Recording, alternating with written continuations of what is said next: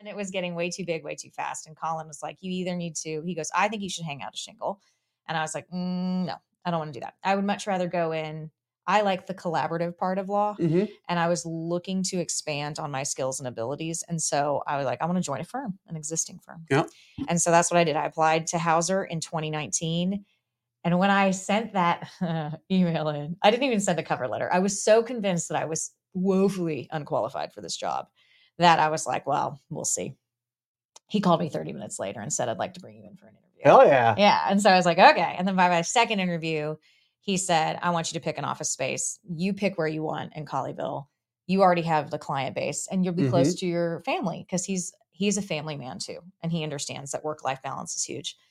And so he said, I want you near your family. I want you near your kids. And I want you to be near your client base because you will be successful in that way. What the hell's going on out here? All right. So welcome back, everybody. I am Dr. James Taylor, as always. Another episode of Fueled by Spite. And as usual, like, share, follow.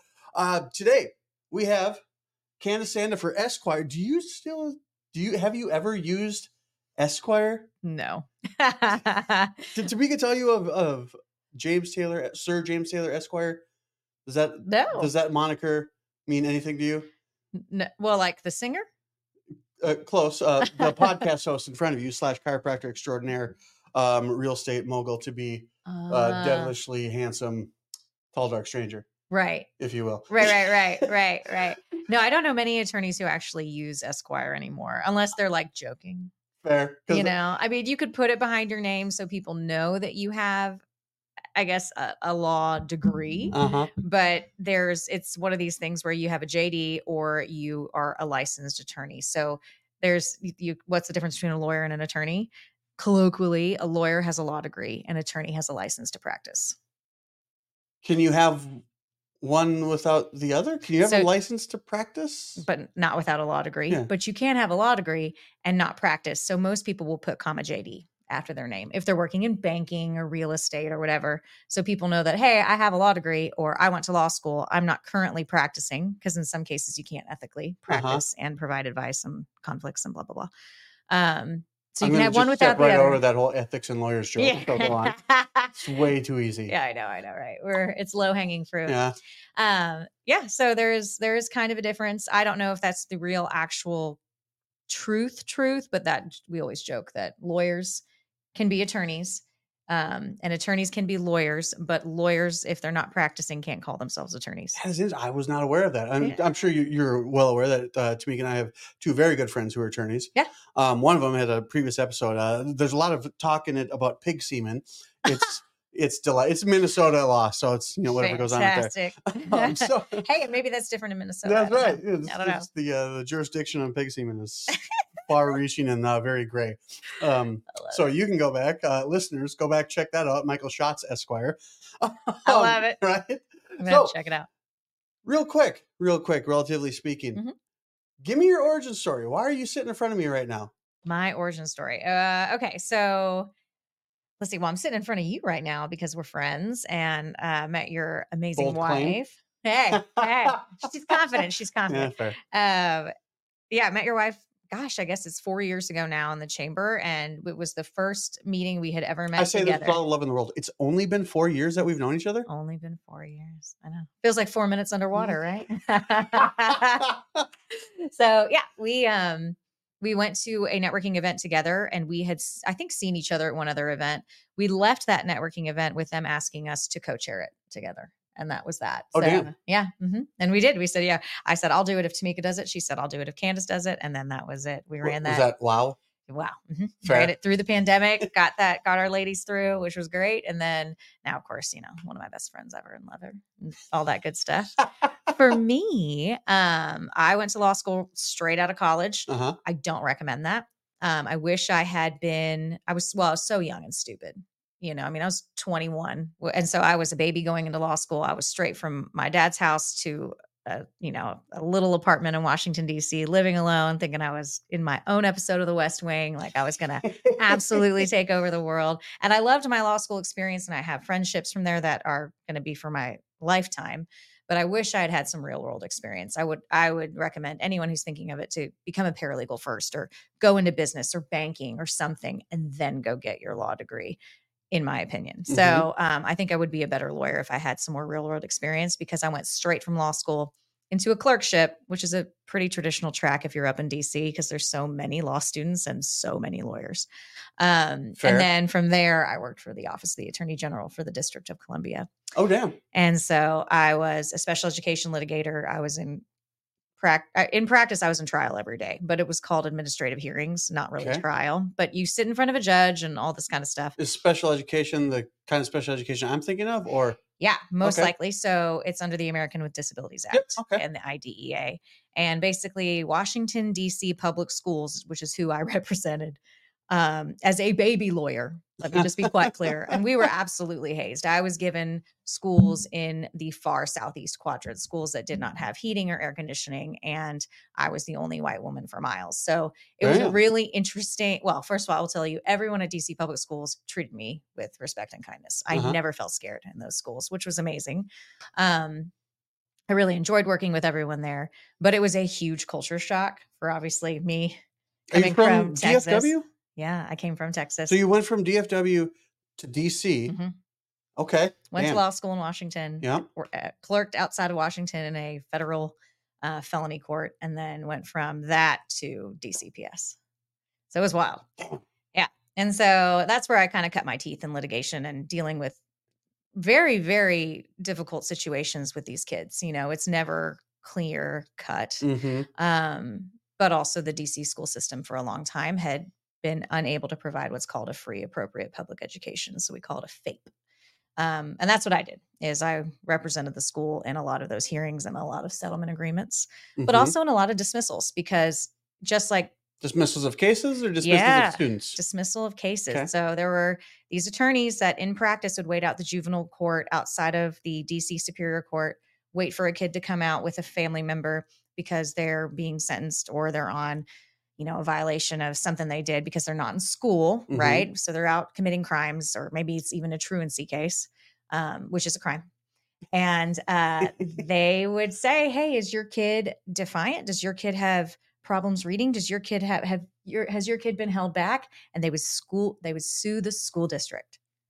I know, it was a very weird, twisted system. And so a lot of those cases for a long time had just sort of people had let them continue to go because DC did not have enough attorneys to handle the backlog.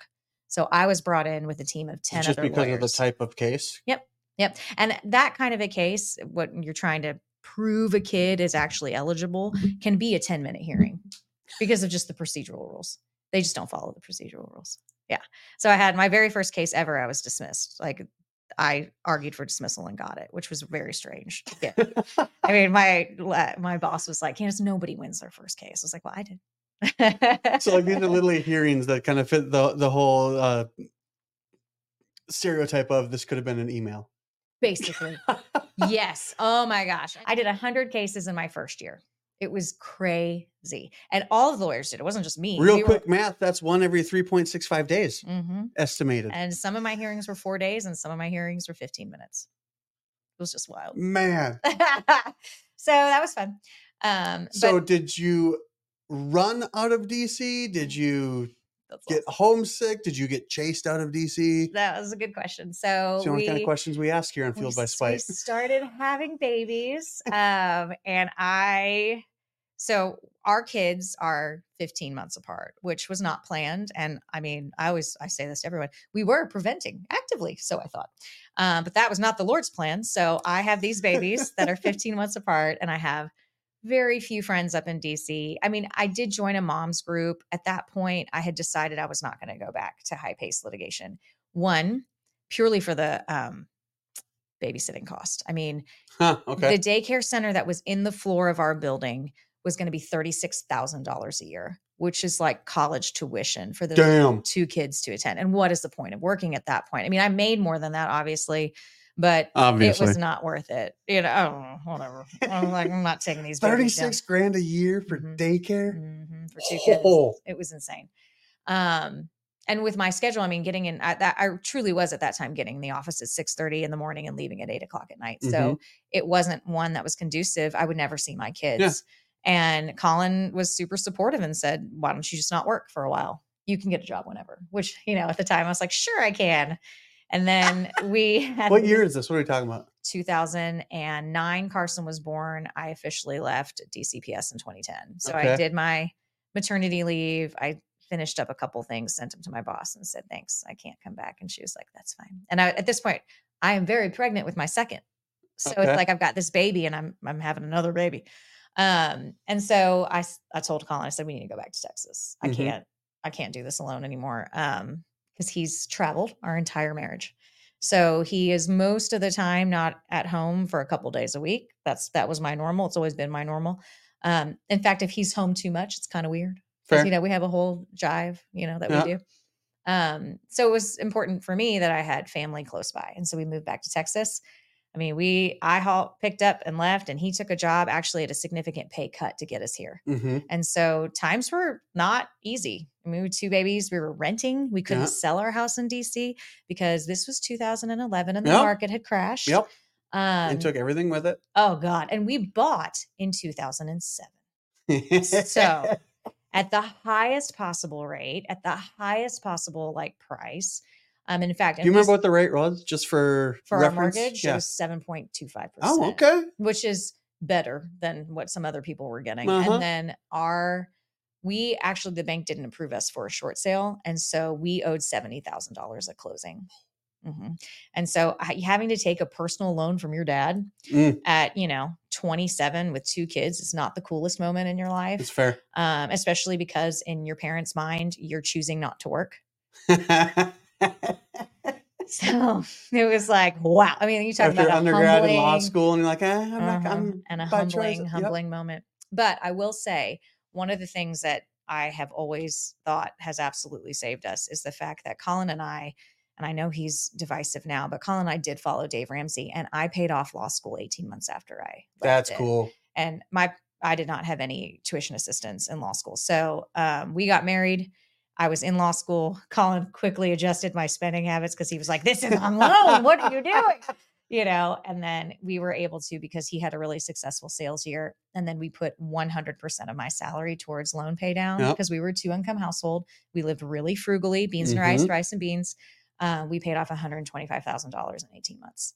That's awesome. Yeah. So I think even though I was back with no job and all that, and we owed all this money at close, my dad, I remember telling me, you've demonstrated to me you can be financially responsible. Yep. So, but yeah, personal loan from dad, no fun. Yeah. No fun. Fair enough. But we were able to pay him off, and we were able to save a down payment. And so we bought in Colleyville in 2013. We moved to our house now. Yeah. So for all intents and purposes, we got here the same time. Yeah, I think so, right? That's awesome. Yeah. Yeah. Oh. And you guys, because you guys came down from Minnesota. Minnesota. There it is. Yeah. Well, yeah. Correct. That way, north. Right. Canada adjacent. I love it. Canada adjacent. I love it. Yeah. That's awesome. Cool. No, so it came down here. You're working again. When did that start? Okay. So we moved to Colleyville, and I don't remember if it was around the time that Colin was in a car accident. Colin was rear-ended once in Pennsylvania. So he was a road warrior in sales on the road. Like okay. Fully like in his probably company car. Probably a road warrior off the road, but. Well, he's going to be an air warrior, right? So now he flies all the time. And back then he used to drive all the time. And I remember thinking, and this is ironic in what I'm doing now, if he dies, I have no means of like caring for these kids. Uh-huh. You know, I have no way to have a job because I was not licensed in Texas. I had taken the Maryland bar exam. And I would have had to practice for 5 years to waive in and take what's called the baby bar here. And I did not practice that long. So, I mean, I was like, crap, I got to take this bar exam. So I did right before we moved here, and I passed and got my Texas license on the off chance that I might use it. And then I started really sort of getting involved in judicial political races. So I helped local attorneys run for judge because I've always liked politics. I don't like it anymore, but at the time I was really into it. I hear politics will make you do that. Yeah. Not like it. You get real burnout real fast. And so I got to meet a ton of people, you know, who are practicing lawyers in that process. And one of the attorneys I met was an estate planner and guardianship and probate attorney who is still absolutely one of my mentors. Her name is Catherine Goodman. She's based out of Fort Worth. And I started to basically teach myself through CLE, buy all the basics. Like you have these will building blocks, books and stuff like that. And I would practice on my friends. So, oh my gosh, we're going on our second honeymoon. Yeah. You know, we're fine. We're leaving the kids for the first time. We need a will. Okay. And then I'd be like, you understand that I'm new at this. Uh-huh. So, I mean, I charged $200. Like it was nothing. It was basically to cover me buying printer paper and my, you know, malpractice insurance, yeah. right? Per will. And I think my first year I was in the black, but I think I made $17 because I was just literally practicing, you know, and I continue to practice. Everyone does. But from there, it sort of built on itself. Like, you know, I was doing more CLEs. I was learning more about the practice. Mm-hmm. I was getting different clients, but very soon by I would say that started in 2015, right after Audrey was born. By 2019, I was ready, one, to take the practice out of my living room because it was getting a little bit, it wasn't just friends from church, friends from school, friends from preschool, friends from the gym. It was friends of friends from church. So now we've got strangers. You started doing good and people started telling their friends about you. God damn it. 100% private referral. Yeah. Oh yeah. And it was getting way too big, way too fast. And Colin was like, you either need to, he goes, I think you should hang out a shingle. And I was like, no, I don't want to do that. I would much rather go in. I like the collaborative part of law. Mm-hmm. And I was looking to expand on my skills and abilities. And so I was like, I want to join a firm, an existing firm. Yep. And so that's what I did. I applied to Hauser in 2019. And when I sent that email in, I didn't even send a cover letter. I was so convinced that I was woefully unqualified for this job that I was like, well, we'll see. He called me 30 minutes later and said, I'd like to bring you in for an interview. Hell yeah. Yeah. And so I was like, okay. And then by my second interview, he said, I want you to pick an office space. You pick where you want in Colleyville. You already have the client base and you'll be mm-hmm. close to your family because he's a family man too. And he understands that work-life balance is huge.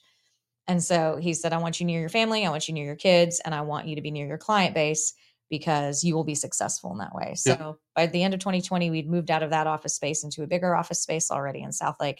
And we have been there now since 2021. We survived a freeze and a water leak explosion.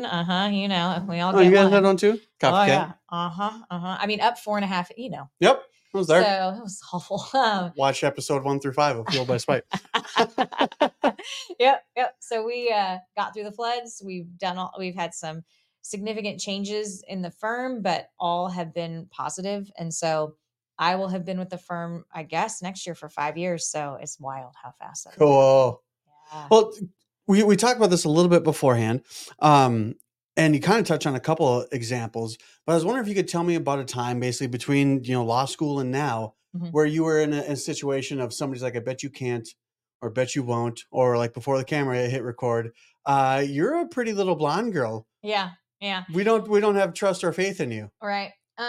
So what is interesting is how what has typically been seen for me to be a negative. So when I was brand new in the practice of law, you know, we would joke that people would think I was either the paralegal, the court reporter, or a secretary, or I was someone's intern, right? Because I do have a young face or whatever. And imagine at 22, it was like, who let this high schooler in here? You know what I mean? Is she here visiting Washington? I was like, no, it's my job. It was interesting. So that, however, now in my area of practice, because I deal with people who are planning for their asset protection during their lives and their eventual deaths. I always laugh when a client comes in and says, well, if I die, and I'm like, it's going to be a when. We're going to have to start talking about when, you know, I mean, I'm not saying it's going to be tomorrow, but there's no if. I'm not certain about a lot of things. I'm pretty sure I got this one. In my area of practice, estate, wills, probates, most people sort of envision the old white guy with gray hair in a pinstripe suit being, you know, reading the will. And the truth is... Or it's off with Mason-Dixon line, a white suit. That's right. Absolutely. With a bow tie. That is changing. And so a lot of women are engaged in what is estate planning and probate now. And I do get... You're young, you'll probably outlive me, so I'll hire you to be my lawyer. So what was once a negative has now spun into a real positive thing. And I joke about it, but I can't tell you, probably 30-40% of the clients I get make some comment of, I want you around to help my wife when I pass. I want you around because I think you can help my kids, because the idea is that I have a longevity of practice. I have a longevity of career that is ahead of me. I can't argue with any of that. That makes a lot of sense. Right. So that was a negative that has turned into a positive for me. When did you graduate high school? 2000. Okay. So I needed somebody else to drop my papers again, because we might die at the same time. We might. You just talked yourself out of the crime. I mean, I don't know. This podcast is not yet sponsored by Hauser Law Firm, but we'll. I love it. Yeah. So that's one thing. And then secondarily too, I think for me, I think sometimes people will have a view of you. Everyone carries inherent biases, and everybody carries inherent biases against other people. That's just how humans are. Right. Some people would argue we're that way because it was critical to survival. You know, it's a protective thing that we do. Sometimes it just is because people suck, you know, whatever. When I walk into the room, sometimes I can tell who I think is going to take me seriously and who will not. And I'm involved in a lot of leadership. I sit on a lot of boards of directors and things like that for nonprofits. Yep. I love serving in the nonprofit space, but typically as soon as I start to contribute and really do my best to donate my time and my talent, and also treasure, obviously, but to the organization, I get very, very little pushback. But it is always interesting to see the people at any given cocktail party, happy hour, whatever. I mean, going off of that too, then it would stand to reason prior to developing that skill of being able to read the room and going like, okay, you're all, I'm going to have to work on that fucker. Tell me about a time, and I mean, heck, it might just be the move. I don't mean to put a story in your mouth, but when you had to either find a way or make a way. If we had to think about it, if you had to sit there and basically say, on paper, that move was the dumbest thing we've ever done, right? I mean, we took two babies, we moved across the country, we listed a house at the exactly wrong time, we sold it at the wrong time. Our real estate agent too, I should have sued him, but whatever. I had no job. I had no license to practice. Colin took a pay cut. I mean, there were more reasons to just stay where we were than not, but still moving to Texas was the most important thing that we knew we needed for our marriage and for our family. Okay. And that trumps everything, because we had to be in a situation where we felt like we would be supported by family. And you have to remember too, at this point in DC, we're paying $4.79 a gallon for gas. We're paying $7, $8 for a gallon of milk, and on one income. So that was the biggest leap. And I remember too, you know, we soft landed at my parents' house. That was supposed to be 6 weeks because we thought we were about to have a contract on our house after we sold it. Real estate agents got into a pissing match. Contract fell apart, buyer lost financing. We sat on the market for months after that. We were supposed to close in July. We didn't close until December of that year. So much money. So what was supposed to be 6 to 8 weeks of us just waiting to land at my parents' house turned into living with them until November, which was not great. And asking dad for a loan. At the end. Oh no, that would come later. That was like the other, you know, to give us the closing. Yeah. Hi, we can finally sell this house, but will you please, you know, loan me 70 some odd grand? It was not insignificant. So it was one of those things. Insignificant. It was a lot of money. And so that was one of those things where it was like, God, and I can't tell you how many times, should we just rent the house out in Maryland? We were 16 miles north of Washington, D.C., due north on Georgia Avenue, in a little town called Olney. Okay. Which now that house would be worth tons and tons of money because they finally finished what's called the intercounty connector. So it takes significantly less time to get to the city. When I drove down Georgia, it would take me an hour to get to the city. Now it takes about 25 minutes. Oh, damn. Yeah. So, I mean, again, all the wrong times to sell. Yeah. Here we are. And it's so different when we go up there now. I get to go back to DC for a board that I sit on once a year, and I love it. And I haven't been back to Olney, but it's one of my favorite towns ever. It was the Leave It to Beaver neighborhood. Okay. You know, I mean, kids on their bikes, tons of kids in the neighborhood. There were 7 little boys on our street. We had 2 boys. The amount of clothing that would just show up on my doorstep for people who were like, oh, you have babies, you know, and meals and the whole thing.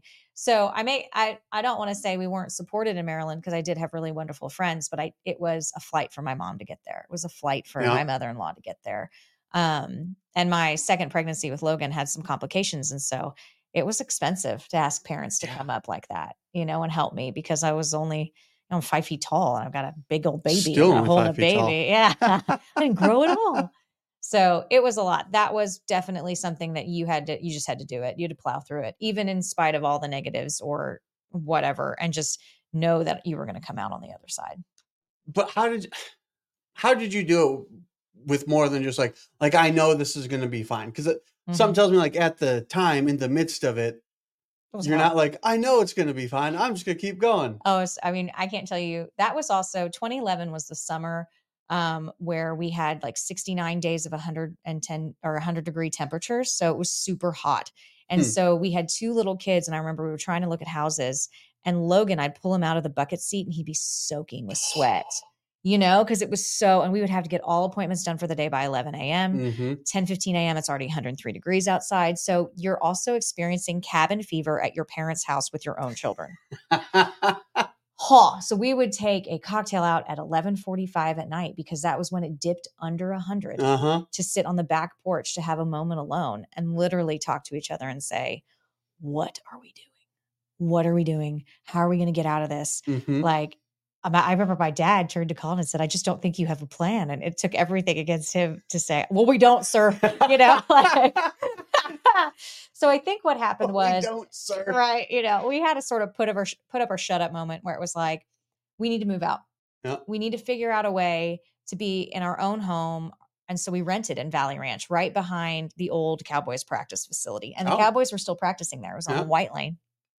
And I remember, you know, it was great for toddler Carson, because the Cowboys cheerleaders would practice on the field and you'd hear their music and he'd go running out and like, yeah, it was like boys like girls really young. Yeah. And so he would watch them through the little fence, because all the fences have just gates. There's no like privacy fences out there. And, but moving out, forcing the issue and spending more money than we probably wanted to got us to a place. Yeah. Unfortunately got us to a place where we were able to get the independence we really needed and the separation we really needed. And through sheer luck, I mean, or honestly, I think also God's provision, I had an investment. I had put at my dad's recommendation some money into a hospital in Chicago, and the hospital sold. So we got enough money from the sale of that hospital to pay off my dad and to put a down payment on a home in Colleyville. That's awesome. Yeah. That was it. That's how it went. Yeah. And it was a really amazing hospital. Life kind of sucked up there and it came down here and it kind of sucked a little more. Yeah. And then that 6 months turned in, or 6 weeks turned in a few months. So then it sucked a little more, and then I need 70 grand. So it sucked a little more. And then literally you guys, like, you and Colin, like, you know what, we got to, let's just make this suck a little bit more. Right. You know what? It's really crappy right now. Right. Let's just make it a little bit crappier. Yep. And we could not have done it without the support of my parents. Like, absolutely not. People joke all the time about how this generation is still living at home. Well, I mean, I'm a Xennial, I guess. I'm on the cusp of X and millennial. I always make that differentiation too. Just want people to know. I'm 82. And I could not have done any of this without my parents' support. Like, and it was always a situation where you'll pay us back and blah, blah, blah, but there's just no way it could have been done, because I needed a place. We needed a place to live. We needed a place, you know, having that loan to help us close. Cause otherwise the bank would have foreclosed. It just would have been really bad. And so I don't ever discount the support that we had from my parents to get us through, because it was pushing through and all of that, but we had the ability to push through because of them. And that's just the truth. Cool. Thanks, Dad. Yeah, really. Appreciate Dad. Love you. And Mom. So, she was there too. Yeah. I'll throw a couple of just rapid fire questions at you. Yep. Okay. I didn't give you these beforehand. Give me a person you'd trade places with for a day. Reese Witherspoon. Really? Why? Yeah, absolutely. I love her. I think she's a badass boss. I think she's a phenomenal businesswoman. I think she's a great actress. I think she's got to do things that I've always wanted to do. Like, you know, in my dream world, I would love to have played Legally Blonde or June Cash or whatever. I love to sing. Yeah. And so I sang with the Women's Chorus of Dallas for a couple of years. And it's like my favorite little secret fun thing that I do. I love busting out karaoke on people. And they're like, what? Well, hell, that might lead into this next one. What's your guilty pleasure? Well, probably karaoke. I would say that. That's a good one. My my nerdiest guilty pleasure is having a gin and tonic and doing a Monday through Tuesday crossword puzzle from the New York Times Will Shorts editions, because Mondays and Tuesdays aren't so hard that I get frustrated and want to throw it against the wall. But I feel like I can knock out one of those in about 10 minutes. Fair. Awesome. Worst advice you've ever gotten? Oh, don't ever invest in real estate. Interesting. Mm-hmm. And I was told that a lot. You went through. I bet you were. Mm-hmm. And I even now, and I have an investment in Colorado that I'm probably going to have to make a move I don't want to make in the next year on it.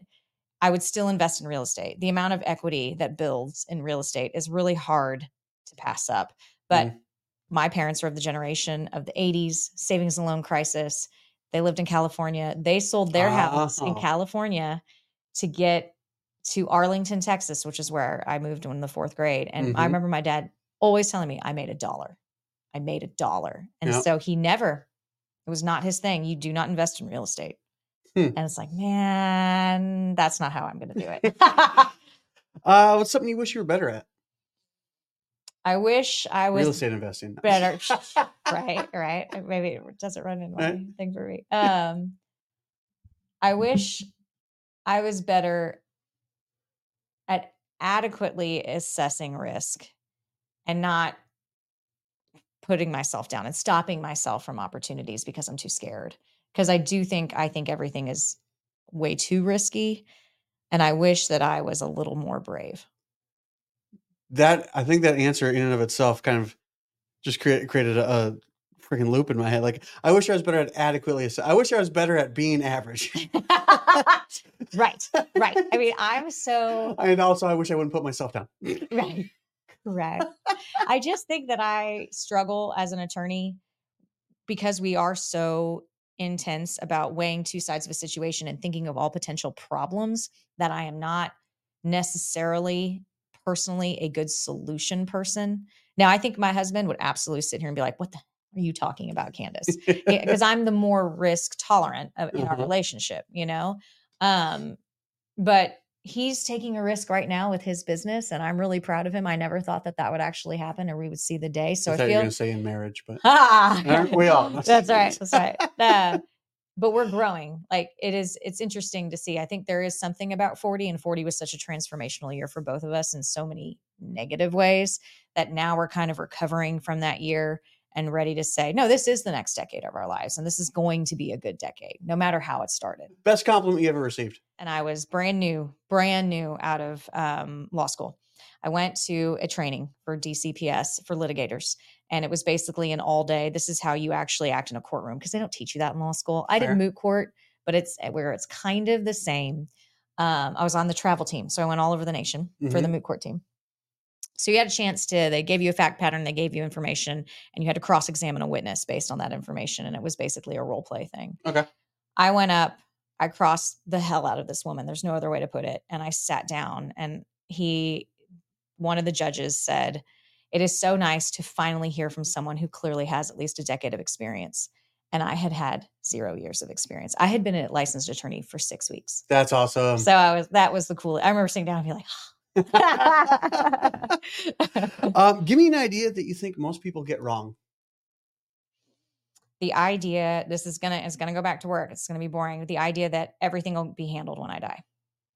It's just not. It's just not. And even if, you know, even the best plans can sometimes go a little haywire because people are involved and people make things difficult. Many times we can do stuff that plans are set in motion and things just go absolutely cut and dry. And that is the best. That is the best possible situation. But if you already know that you have a little bit of a contentious family situation, I'm always shocked at the amount of people who think, well, we're married. Everything goes to her. It doesn't matter that my ex-wife with whom I have 6 kids is still around. And like, you know what I mean? It's like, come on, man. Like, no. My wife is watching this. No, I don't know what you mean. But like, right. Correct. Yeah. I just it's astounding to me how people have such a blind spot towards that, you know? And I think it's because nobody likes to talk about death or think about it. And so they don't want to. I just don't want to. And I can't tell you how many people who've come in, had a consultation with me, and ultimately said, yeah, I'll let them figure it out.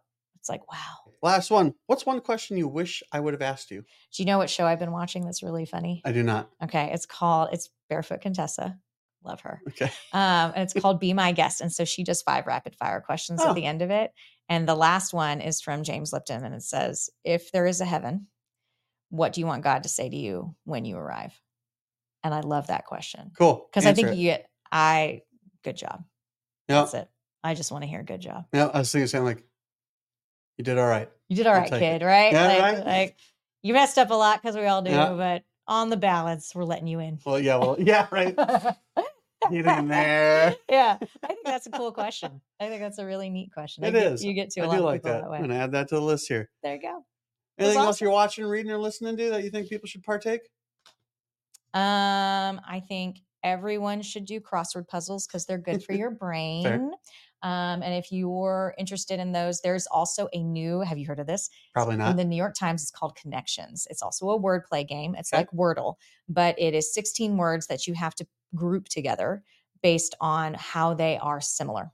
So it is the coolest game. And some days are horrifically hard and some days are horrifically easy. So try it out. Connections, New York Times. So for our younger listeners, the New York Times is a newspaper.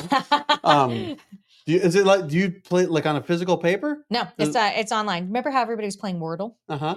It's the same deal. Well, I don't know if you were doing the crossword online too, or I do on paper because I am an old woman. I buy the books. I remember my dad doing the crossword puzzle, sitting there, and you said crossword, and I smelt coffee and cigarettes. It's not, and it wasn't like a COVID nose thing. It was just right back to it. I love it, and it's funny because Stock Rapids, Minnesota, and Dad's sitting there and his knees. And just my dad did the crossword all the time too. Yeah. Which is funny because I didn't even really draw that until now, but I started doing those. I was doing them in law school as a stress relief. I really like wordplay. I would do crossword puzzles with the judge I clerked with. I mean, I just take crossword puzzles wherever I go. I thought you were going to say very seriously, and I feel like that would be correct also. Last thing, where can people find you? If they plan on dying. You're interested in discussing that possibility with me, you can find me at Hauser Firm. So it's hauserfirm.com. Everybody misspells it and puts house firm. So let me remind you of that R. It's a critical R. HOUSERFIRM as in Mary.com. That's me. That is awesome. Candace, I appreciate the time today. This was awesome. As always, like I said, everybody, like, share, subscribe. I don't know if you're aware of this, but out there, it seems like people really only got two options. Either they're idiots or they're just uninformed. So at least now people can say they're not uninformed. That's right. So I love it. So we removed an option. Well, thanks for having me. No problem. This is great. This was a fun awesome time. You guys, again, you will learn more here by accident than elsewhere by design. Right here. Fueled by Spite. Candace Sandifer, Hauser Law Firm. Appreciate you guys.